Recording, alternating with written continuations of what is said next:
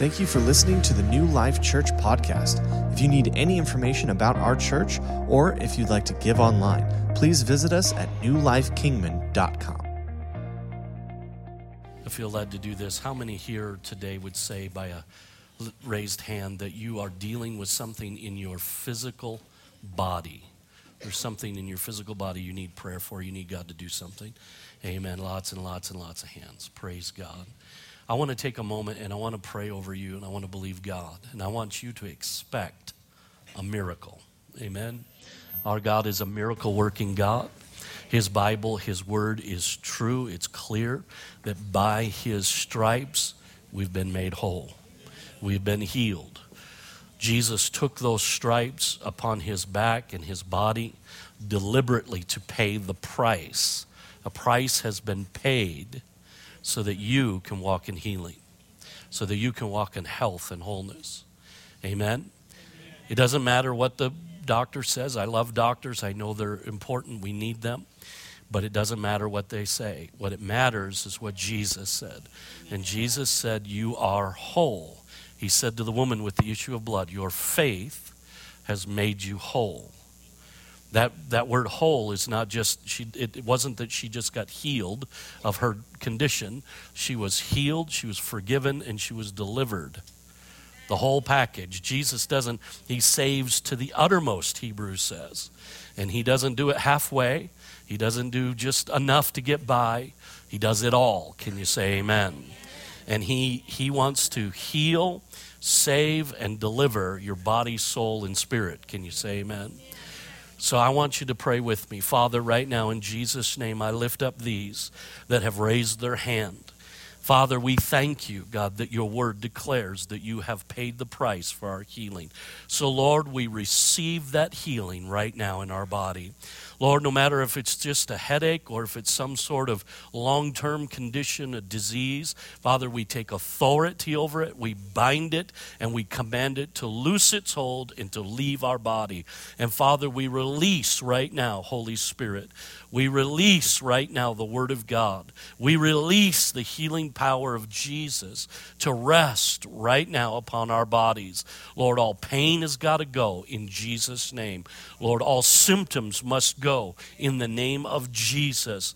Lord, we declare everyone in this room and those that are even watching online, we declare them healed in the name of Jesus. It's done, and we thank you for it in the name of Jesus. Jesus. And everyone said, Amen. Praise God. Now we will look forward to hearing your testimony. And if you uh, should f- discover shortly that you are healed, let us know very quickly. We want to be able to steward that testimony. You say, What's that all about?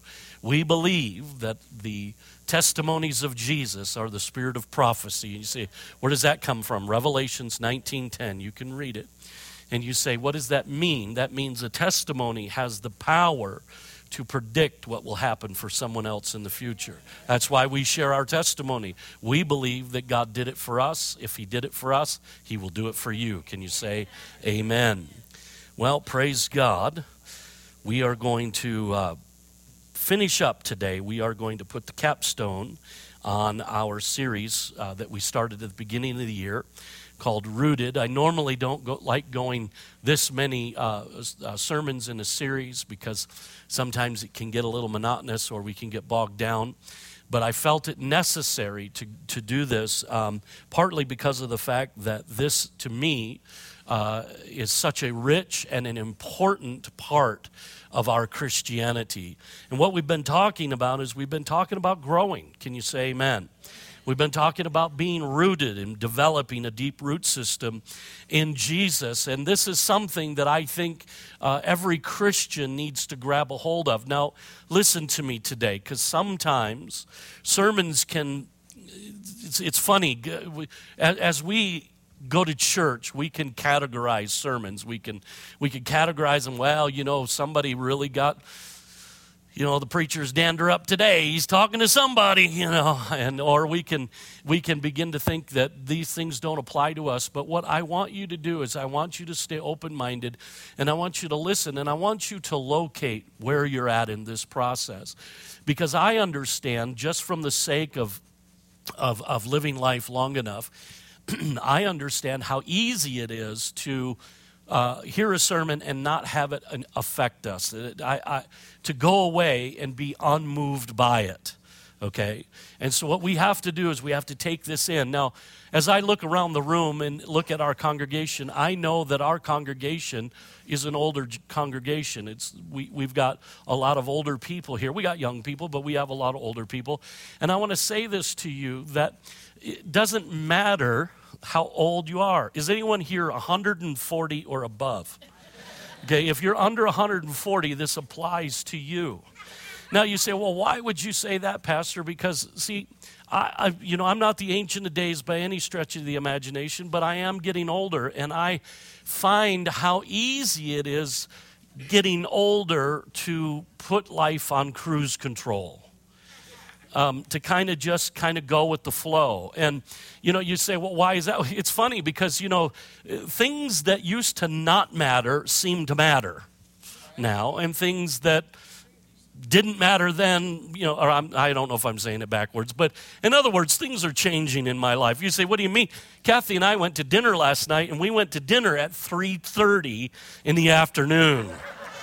We, we were there before the early birds were there. You know what I mean? It's like, why is that? And I even mentioned, I even commented to her as we're driving down the road. I said, you remember when we were young? I, you know, things weren't even getting moving until about 9 p.m.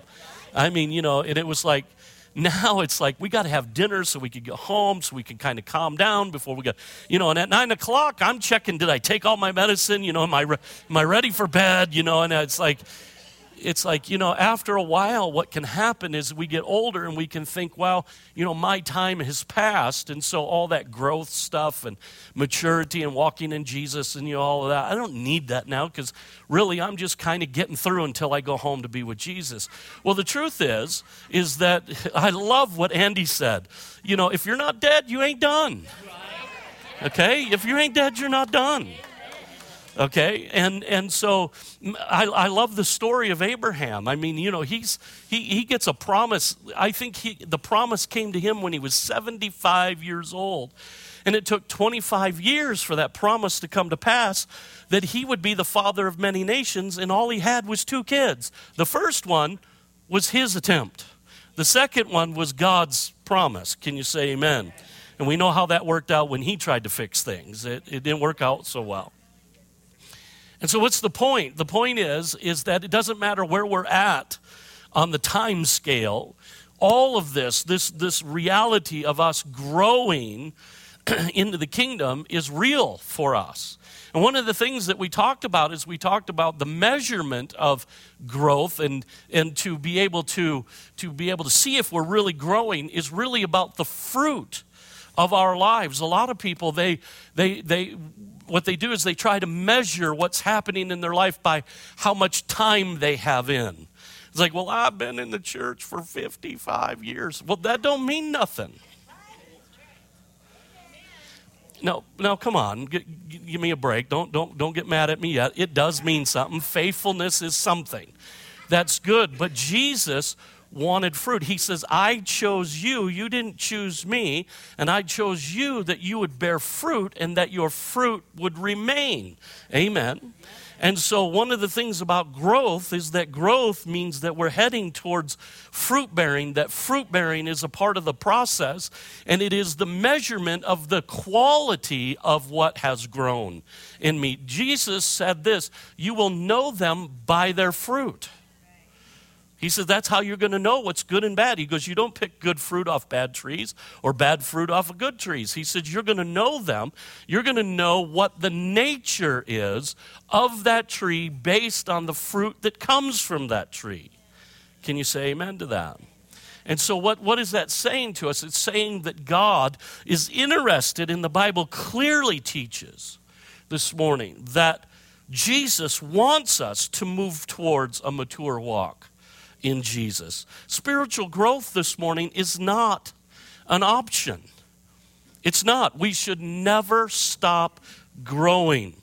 Never. The problem in Christianity that I see is I see how many people just come to a place where they grow so far and they don't go any further. It's like I've told you before. I've told you that salvation is really a door. Jesus said, "I'm the door to the sheepfold." I, you know, going through Christ, we come into the kingdom of God through Christ, through salvation. Can you say amen? The problem is, is many of us are content to hang out in the foyer and never explore what God has done for us. We don't want to get any further than the foyer. We don't want to get any further. We just hang out at the door. And that's okay. I mean, you know, somewhere along the line, that's a good thing, but God has so much more for us in his intention. The problem without with the problem with not growing is the tendency is to go backwards. See, one of the things I lear- learned early on in my discipleship is that there is no neutral in the kingdom of God. Either you're going forward or you're going to begin to head backward. And so, somewhere, what we have to understand is this thing growing is not an option. It is, real, it is as real and vital to living and life as physical growth. Are you hearing what I'm saying? And so, in the last several weeks, we've talked about three critical factors in growing a healthy root system, growing that root system that's going to um, uh, manage and, and be in charge of the, the fruit that comes from our life. And we've talked about those conditions or we've talked about those factors. And the first one was trust. We talked about trust, being able to trust Him with all of our heart that somewhere along the line this the ability to grow in him really is going to require that we trust him and you know church i'll have to be honest with you that's not easy I don't know about you, but trusting him can be a very difficult process. And the problem is, is because God doesn't always work like we do. God doesn't always see what we see. He doesn't always um, um, think like we think. And so sometimes our timelines get mixed up. His, his, uh, his plan, his idea doesn't always fit our idea. So somebody has to submit in the process. Can you say amen? And we have to trust him to submit to that. Then we talked about being rooted in the word. Church, I'm going to tell you there is no substitution for the Word of God for our lives. If we think that somehow we can do what we're doing and do what God calls us to do without the Word of God, we are fooling ourselves. In fact, uh, the Bible tells us that when we look into the law of liberty, which is, excuse me, the Word of God, and then do not do it, we deceive ourselves. We forget what manner of man we are. There has to we have to do the word. The word has to become a part of our lives. Can you say amen? And then we talked about prayer. And to be honest with you i hate even saying it that way because prayer conjures up so many different things that really fall short of what i'm trying to, to, to communicate. What i'm really talking about is i'm talking about fellowship with the father I'm talking about fellowship with Holy Spirit and with Jesus. I'm talking about where you have conversations, where you share lives, where, you know, the Bible says, Jesus talking in, in, in the uh, book of Revelations, he says, Behold, I stand at the door and I knock. And he's talking to Christians. He's on the outside knocking. And he says, If anyone opens the door and lets me come in, I will sup with them. In other words, I will have fellowship with them. That's what we're talking about in prayer. We're not just talking about some religious calisthenic or, or, or, or some mechanical calisthenic. We're talking about fellowship with the Father. Are you hearing me? So trust the word and fellowship.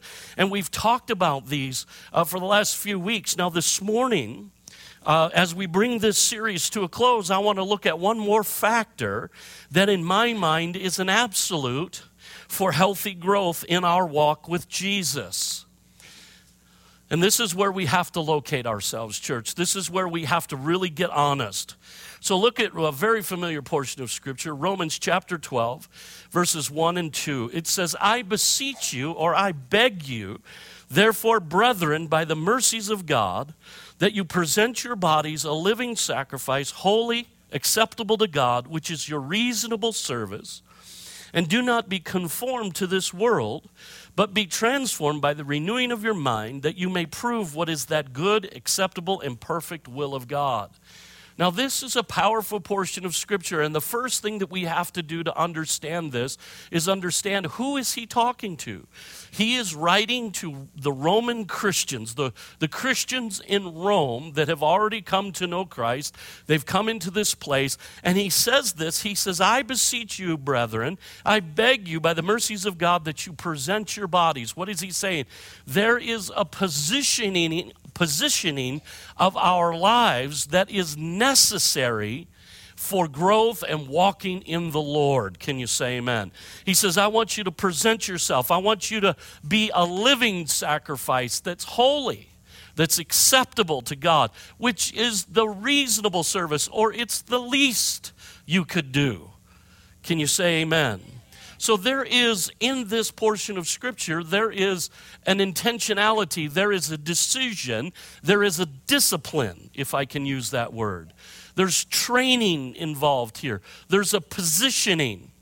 And with anything in life, we always know this. It doesn't matter uh, what, what you're doing in life, there is a common idea that life requires what are called in, uh, in flight adjustments. You know, if you know anything about flying, you know that a pilot's job is to always be, bring small corrections to the airplane to keep that airplane on course. Why? Because there are elements, there are things that oppose that plane from flying. Flying is not natural, right? There's a thing, there's a law. It affects everybody, rich, poor, young, old, good looking, ugly. Doesn't matter. It's called gravity. I don't care who you are, if you jump off this stage, you will hit the ground. It doesn't matter if you're a feather or if you're me, you're going to hit the ground. Gravity works. And so when something is flying, there's a force called gravity. There's also a resistance. There's wind resistance. There's wind direction. There's all these different things that are opposing that plane. And so the pilot's job is to make in flight adjustments, small adjustments, to keep those things which are trying to resist its intention from happening. That is true whether you're driving a car that's true whether you're having a marriage, a business, or trying to live for God. There are in flight adjustments. And this is what he's talking about here. He's talking about being intentional. We're changing, we're, we're making things happen so that we can be what God's called us to be. And then he says this remarkable statement and do not be conformed to this world, but be transformed by the renewing of your mind, that you may prove what is that good, acceptable, and perfect will of God. Now, think about this for a minute. He talks about conformity to the world, he's talking to Christians. So he says, Look, at you don't want to be conformed to the world as a Christian, but it's possible. Because there are, there's in, in 1 Corinthians chapter 3, he talks about maturity. He talks about, I had to write to you as carnal Christians. In other words, you were a, a Christian that had given yourself, you were still given to the things of this world to the old life. It's not that, that what Jesus did was not effective, it was effective. Jesus is always effective. It's not the fact that you're not saved, you are saved. It's your choosing at that moment to pay attention to something that you're not. I'm going to blow your mind. You are not a sinner. If you are saved, you are not a sinner. You say, how do you know that? Read Rome, uh, um, I'm sorry, Romans chapter 6. He says, When you died, you died to sin. You put the body of sin to death. Now you get to choose what you're going to do. He said, Well, I sometimes sin. You're right, you do, because you made a bad choice. But that is not the rule of your life. That is not your nature. It is not who you are. Paul writes this. He says, he says in Galatians 2:20, he says, I've been crucified with Christ. Nevertheless, I live. He says, I live through Christ. In other words, the old man is dead. Now, here I'm going to throw a little theology on you. The Bible says this He says, Our war is not with flesh and blood. I would submit to you that your war is not with your flesh and blood, it's dead.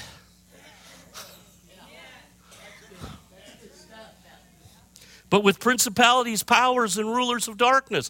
And you say, well, why are they so powerful? Only because when we pay attention to that, we empower them. When we pay attention to what Jesus has done, it empowers us. Are you hearing what I'm saying?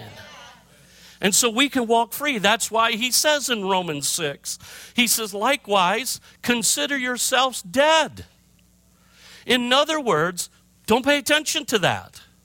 You're dead, you're gone, it's over. You're alive in Christ. In 2 Corinthians 5:17, he says you are a brand new creature. Old things pass away and all things become new. Now the interesting thing about this is the reason that this is sometimes difficult for us is because there is a duality in this. And you say what does that mean? That means I am both saved and becoming saved. I am both free and becoming free.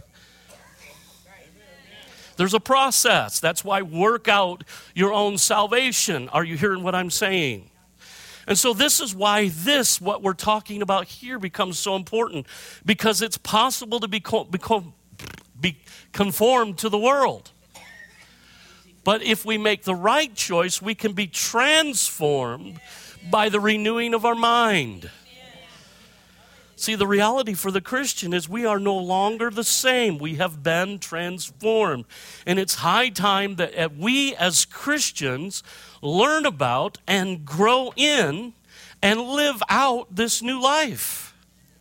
The problem I see is many Christians, in many Christians, it's very hard to tell if the gospel message has really had any effect at all.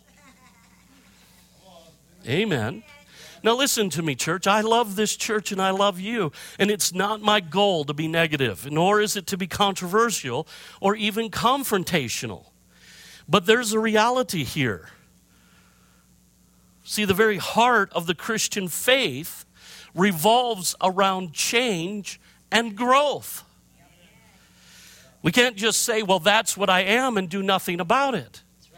There has to be something we embrace. There has to be something we grab a hold of and apply to our life. It's not just making a few adjustments or additions to our schedule, but it's being transformed by the renewing of our mind.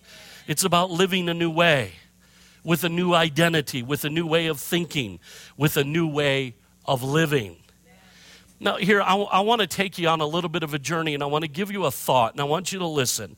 Because if there's anything that I have learned in this life, it's this that dysfunctional living comes from dysfunctional thinking. Okay? Reinhard Bonnke made this statement. I love this quote. He says, If you keep stumbling over the same stones, you are walking in circles.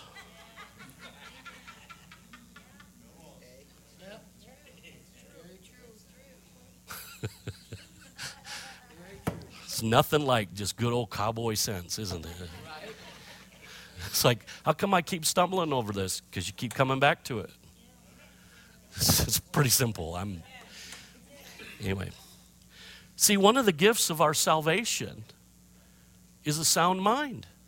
Are you hearing what I'm saying? It's the ability to think clearly, to be self controlled.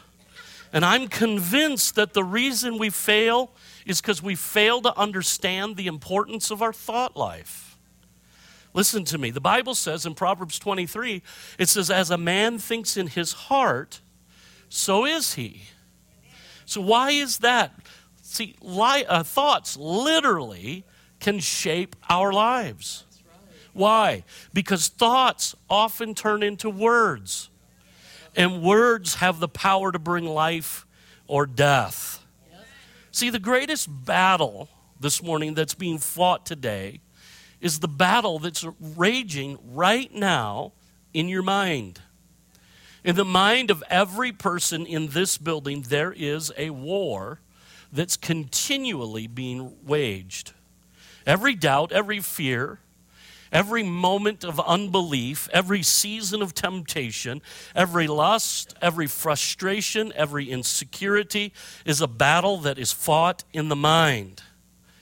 Hell knows this morning that if he can assault your mind, he can assault you on every aspect of your life. See, when you get angry with somebody, it begins in the mind. It's a battle in the mind. We've all done it. My imagination is healthy. And there are times when things happen, whether it's because of misunderstanding or because uh, maybe I wasn't part of the whole conversation, or maybe I misread a look, or maybe I, I misread somebody's statement, or whatever it was. It's something was sown into me that creates a, a sense of anger. Now, the Bible tells me to get a hold of that very quickly and to deal with that. But if I spend any time thinking about it, I give that anger power and a life that can get out of control. Are you hearing me? And I've done it. I've done it in church. I've gotten angry. I've had conversations with, with people and walk away from that like, what's that all about? And then begin to think about it. And all the way through the whole song service, in my mind, I'm pondering and thinking and pondering. And before you know it, I'm chasing them around with a gun. And, and, and, and, and, and then, you know, I accidentally shoot when I don't intend to. And now I got to hide out. And before the song service is over, I'm in Mexico City hiding out from the federales. Right all in my mind. Right all in my mind. And I can swear up and down, that's God. I'm, that's God's given me revelation. No, it ain't. See, when you're worried, the battle is in your mind. Look at, let me say this to you. When you're drawn away and enticed with temptation, the battle is in your mind. Listen, the Bible tells us very clearly that when we're tempted, we're drawn away and enticed by a desire. It's a desire inside of us. And the Bible says when temptation is conceived, it brings forth sin. And when sin is matured, it brings forth death. And so there's a process. You say, What's happening? Well, that temptation has to be conceived somewhere. Where is that temptation conceived? It's conceived in our mind. See, when, we, when that temptation comes, it's a flash, it's a thought. And it hits our mind. And if we don't deal with it, if we don't deal with that, then we begin to think about that. When you begin to think about that, you're had. Because now what's happening is it's going to give way to a decision. It's going to give way to a thought, a, a word. And it began in the mind. See, when you feel unwanted, when you feel alone or insecure, it's the battle in the mind. And the strategy is to move us, to move our minds away from faith to unbelief, to move us away from spirituality to carnality, to move us from heavenly to earthly, from truth to lie. And the goal is to gain control, to manipulate our thinking, and to influence our minds. Are you hearing what I'm saying? This is the problem this morning. People just don't control what they think. What they think controls them.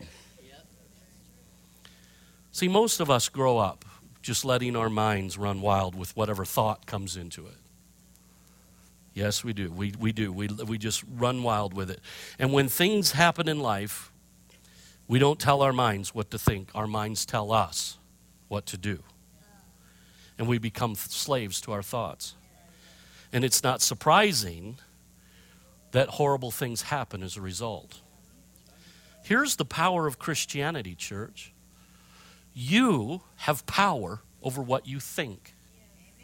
Look at 2 Corinthians chapter 10 verses 4 through 5. It says, "For the weapons of our warfare are not carnal, but they're mighty in God for the pulling down of strongholds, casting down arguments and every high thing that exalts itself against the knowledge of God, bringing every thought into the captivity of obedience of Christ." Listen, listen to what's being said here. This whole thing is about the thought life.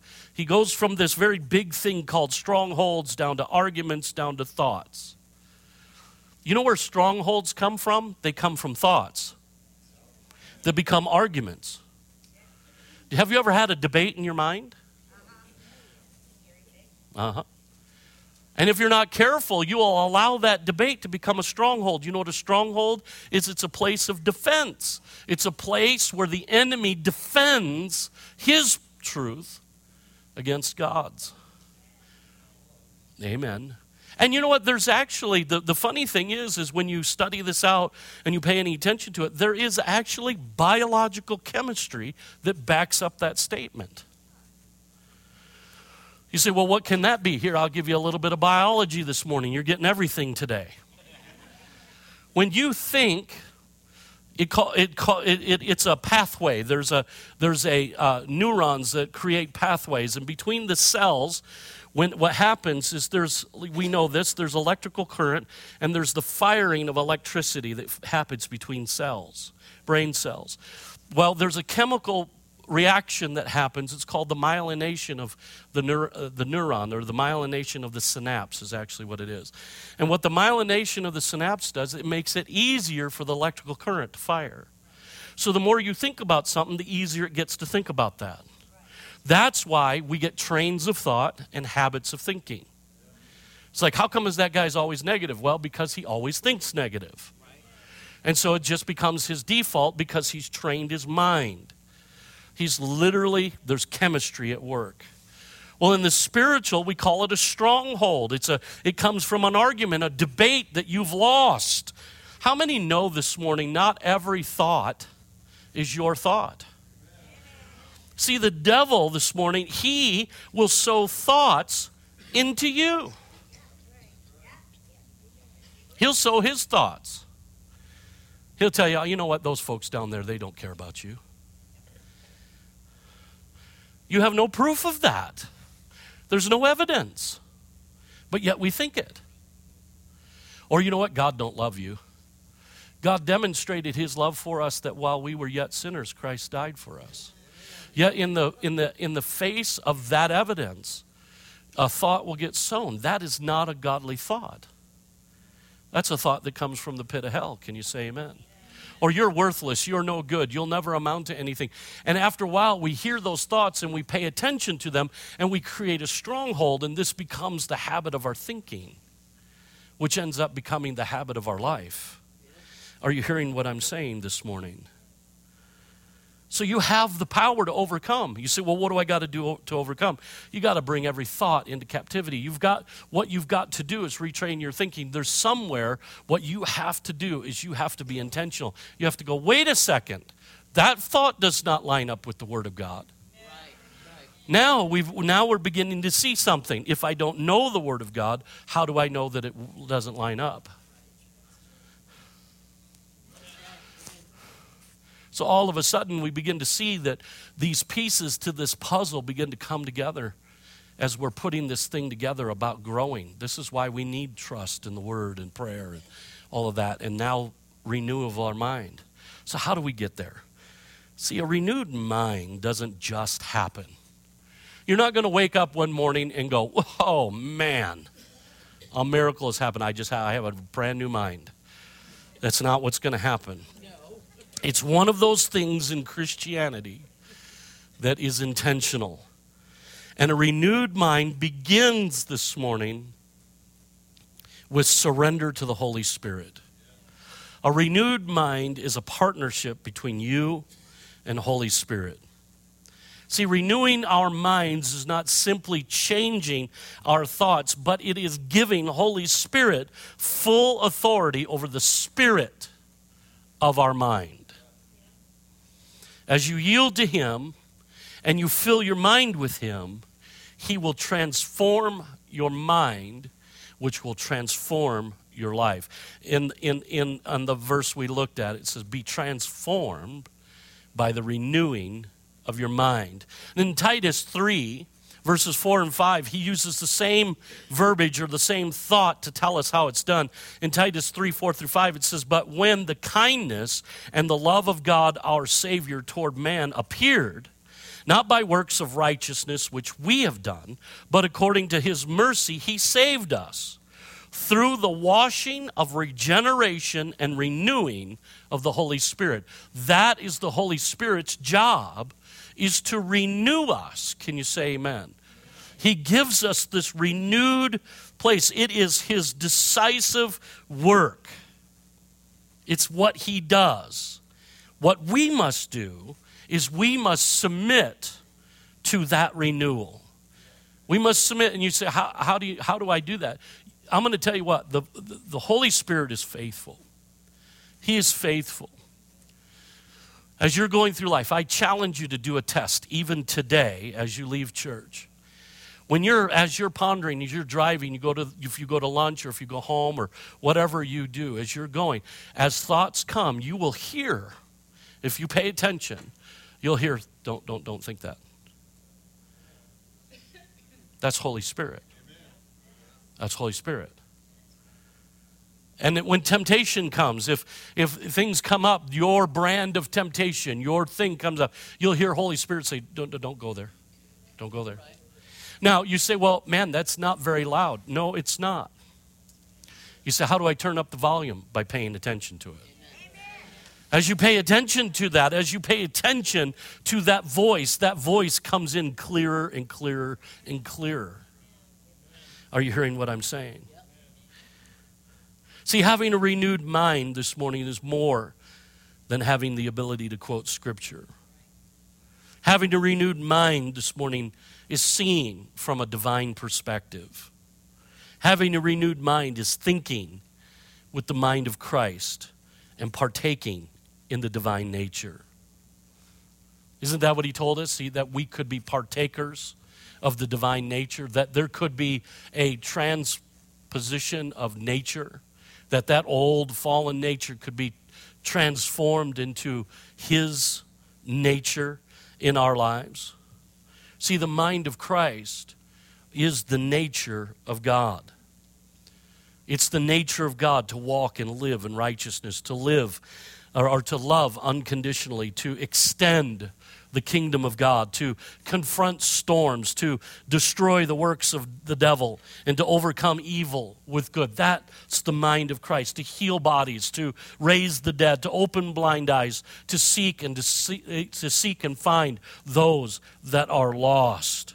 And this renewal begins when we intentionally and consistently surrender our mind over to the power of the Holy Spirit by steadfastly focusing on the reality of Christ in our lives.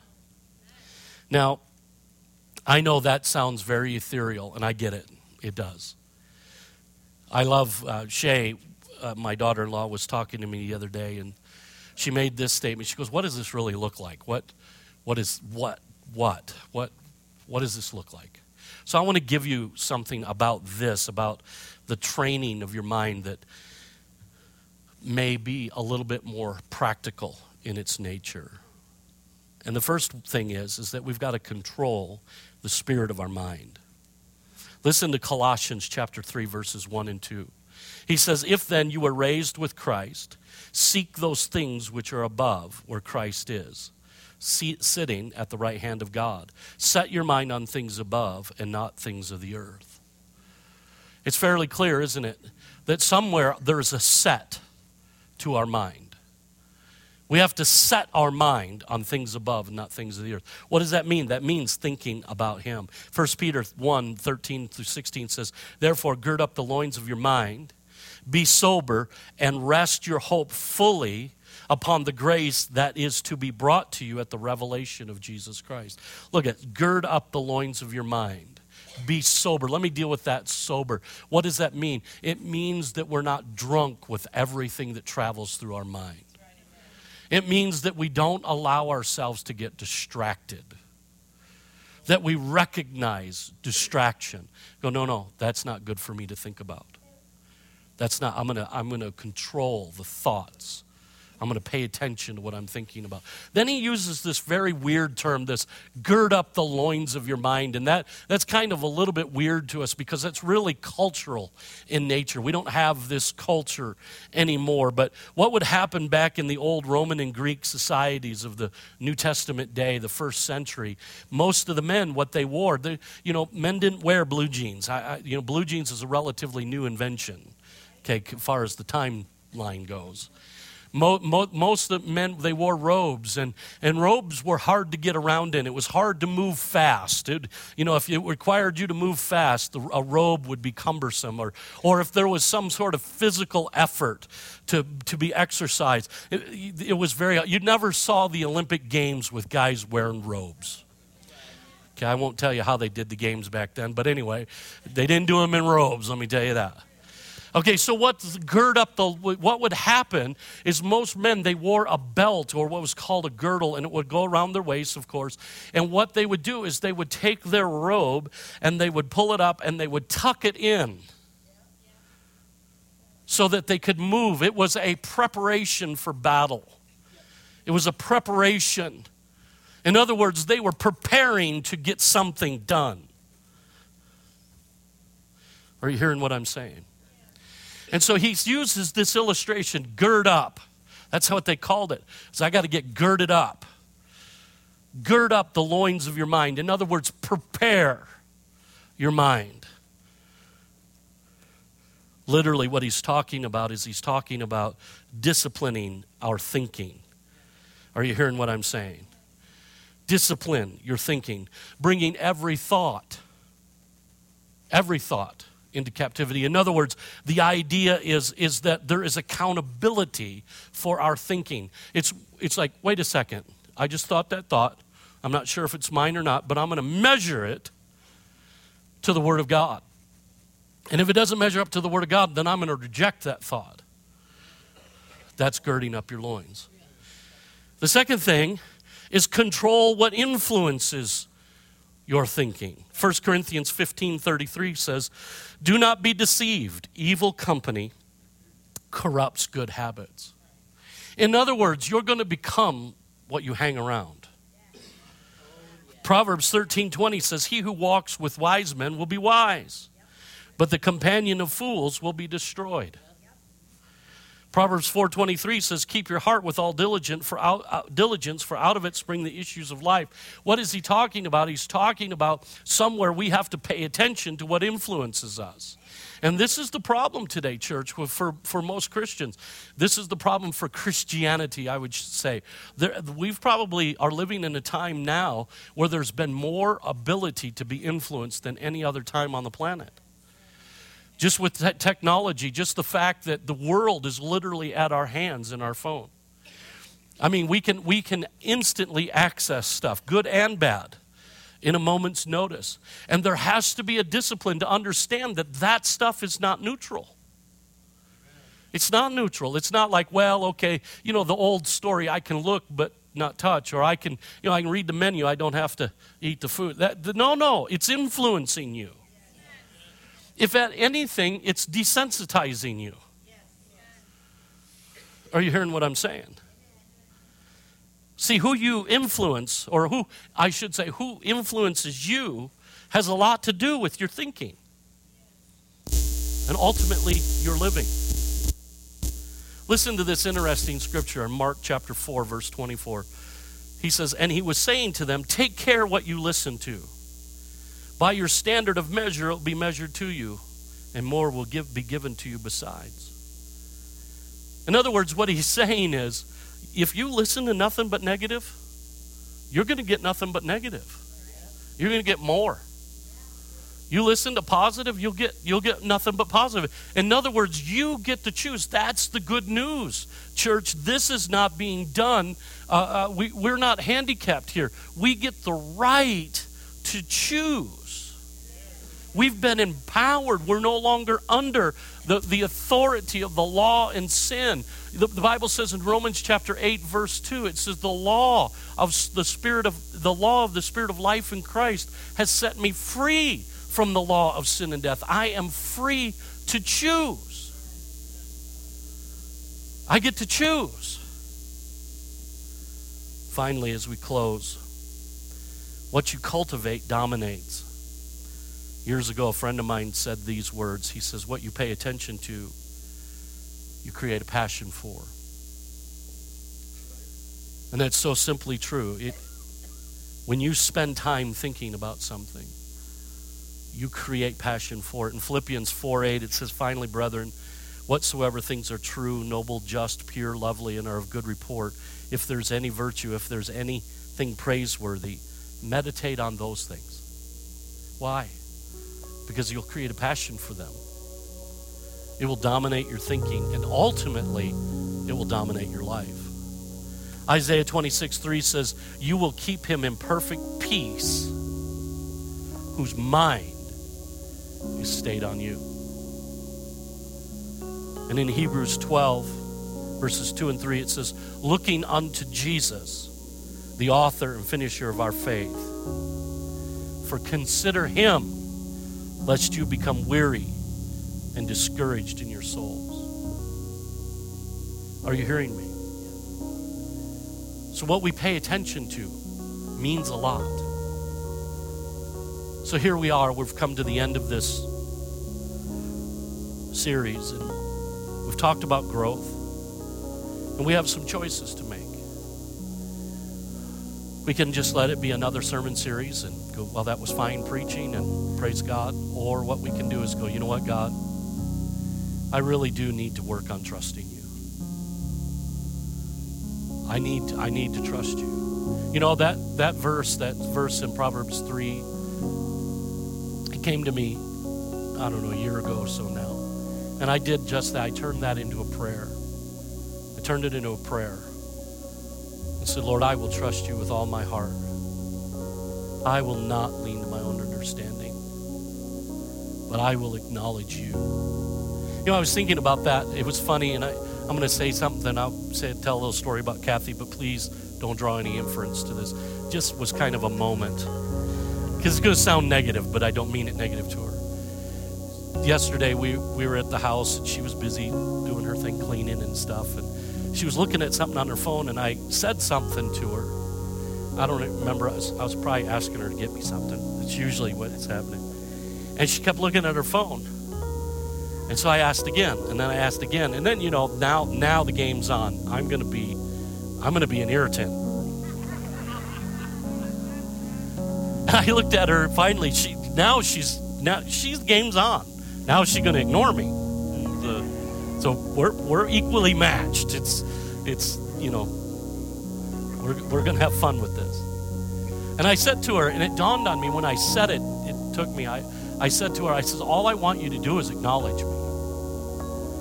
And I thought, what does that mean to me? And I thought, you know, what that means is when I say something, I want to know you heard it.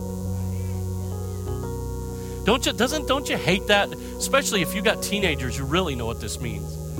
It's like, hey, hey, hey, Bubba. Hey. Hey. What? acknowledge me. And our Father in heaven, He says, don't, don't, He says, trust me with all your heart. Don't try to figure this out, but acknowledge me. Acknowledge me. You know what? It's like, God, I heard you. God, I'm hearing you. Okay, I got it. I'm hearing you, God. Okay, I'm not, I'm not doing this real well yet, but God, I heard you. And He says, and if you'll do that, I'll guide you, I'll direct your path trust. And then he told us about the word, and I cannot, you know, you, you, this congregation is with it enough to know that the word is irreplaceable. It can't, we, we just cannot, we cannot have, I'll tell you what, I'll make a deal with you. The only, the only food you can have in real life, the food, is whatever is equal to the word that you're reading. We're to get skinny quick.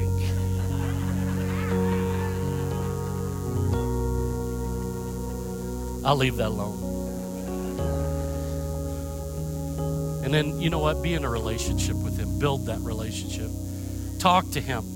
When, when, when, when the sky is a brilliant blue, tell Him how much you love it. When you see flowers that are blooming, say, Man, Lord, thank you for those flowers. And then finally, allow Holy Spirit to renew your mind.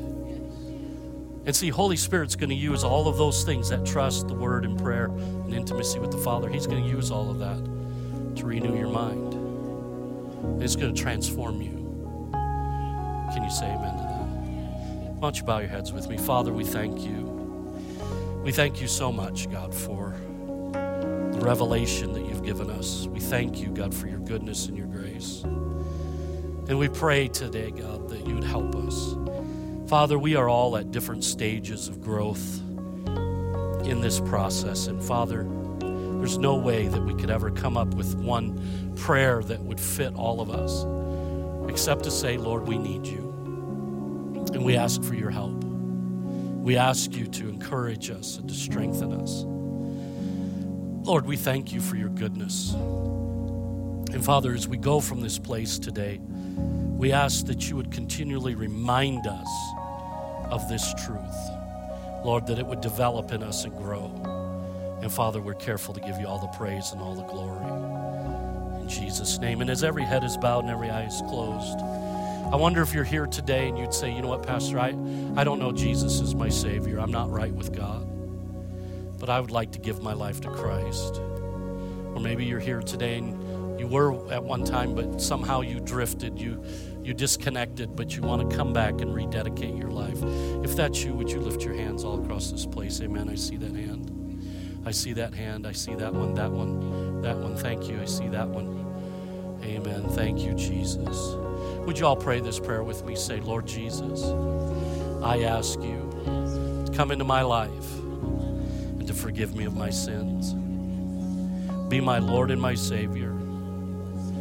In Jesus' name.